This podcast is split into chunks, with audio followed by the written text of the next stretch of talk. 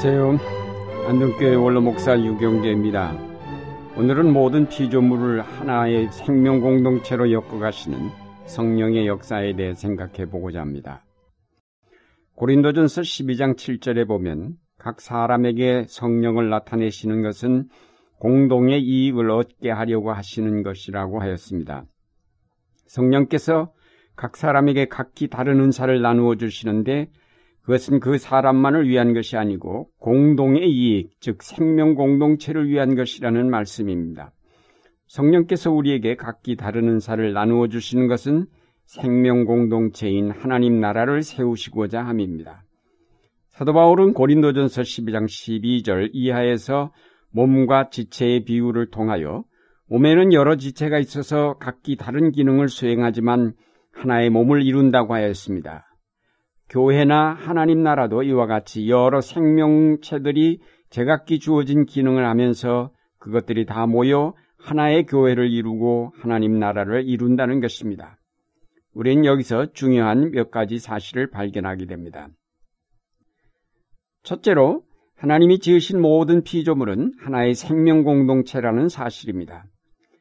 몸에 많은 지체가 있지만 하나의 몸을 이루는 것처럼 하나님이 지으신 피조물은 무척 다양하지만 그 모든 피조물이 서로 연결되어 하나의 생명 공동체를 이룹니다. 그런데 문제는 그 피조물 가운데 하나인 인간이 죄로 타락하면서 이 생명 공동체를 파괴하여 산산조각을 내버렸습니다. 하나의 생명 공동체로 있을 때만 하나님의 세계는 건강할 수 있는데 그 공동체가 깨어짐으로 그 생명은 시들 수밖에 없고 마침내 죽음에 이르게 되었습니다. 하나님께서는 이 깨어진 생명 공동체를 회복하시고자 성자 예수 그리스도를 보내셨고 그가 오셔서 십자가를 통해 인간의 죄를 사하시고 그 속에 자리 잡은 욕망을 제어할 수 있는 기틀을 놓으셨습니다. 그리고 성령께서 오셔서 이 깨어진 세계의 회복을 위한 작업을 진행하고 계십니다. 구약 성경 에스겔서 37장에 나타난 에스겔 골짜기 환상 이야기에 보면 각각 흩어져 말라버린 뼈들이 하나님의 영에 의해서 모아지고 거기에 살과 힘줄이 붙은 다음 다시 생기를 불어넣자 마침내 큰 군대가 되었다고 하였습니다. 오늘날 성령이 하시는 일은 바로 뿔뿔이 흩어져 버린 메마른 생명들을 하나로 엮고 온전한 생명, 하나님과 연결된 영원한 생명이 되게 하십니다. 이 일을 위해서 성령께서 우리 속에 은사를 주시고 또 우리 속에 들어있는 육체의 욕망을 제거하여 하나님의 생명 공동체 전체를 보게 하십니다. 바울은 성령을 통해서 모든 피조물이 하나가 되었음을 강조하였습니다. 고린도전서 12장 13절에 보면 우리는 유대 사람이든지 그리스 사람이든지 종이든지 자유자이든지 모두 한 성령으로 세례를 받아서 한 몸이 되었고 또 모두 한 성령을 마시게 되었습니다라고 하였습니다. 구원이란 내가 이런 큰 생명 공동체에 연결된 한 지체가 되었음을 뜻합니다. 전에는 나 중심의 삶을 살았지만 이제는 생명 공동체 중심의 삶을 살게 된 것이 바로 구원입니다. 이 생명 공동체가 바로 교회이고 그 교회의 머리가 그리스도이십니다. 따라서 그리스도를 영접하여 믿고 구원을 받은 사람들은 자기 생명만 중하게 여기던 좁은 시야를 버리고 이제는 생명 공동체 전체를 보면서 공동의 유익을 위해 봉사하게 됩니다. 이 생명 공동체가 살아날 때에 우리는 놀라운 생명의 은총을 나누게 되고 죽지 않고 영원히 살게 됩니다. 우리가 인터넷에 연결되면 수많은 정보를 얻을 수 있는 것처럼 우리가 생명의 네트워크에 연결되면 하나님께로부터 오는 생명의 능력과 은총과 기쁨을 맛보게 됩니다. 둘째로 지체된 그리스도인들이 하는 일은 지극히 작은 것이지만 그것이 모여서 마침내 큰 몸을 이룬다는 사실입니다. 성령께서 우리에게 각각 은사를 나누어 주시지만 그 은사로 우리가 할 수 있는 일은 지극히 작은 일에 불과합니다. 마태복음 25장에 나오는 양과 염소의 비유에 보면 오른쪽에 구별된 사람들이 한 일이란 고작 목마른 사람에게 냉수 한 그릇 떠준 일, 배고픈 사람에게 밥 한 그릇 대접한 일, 병든 이를 돌아본 일, 헐벗은 사람에게 옷을 준 일 등입니다. 그것 자체로만 보면 아주 작은 일입니다.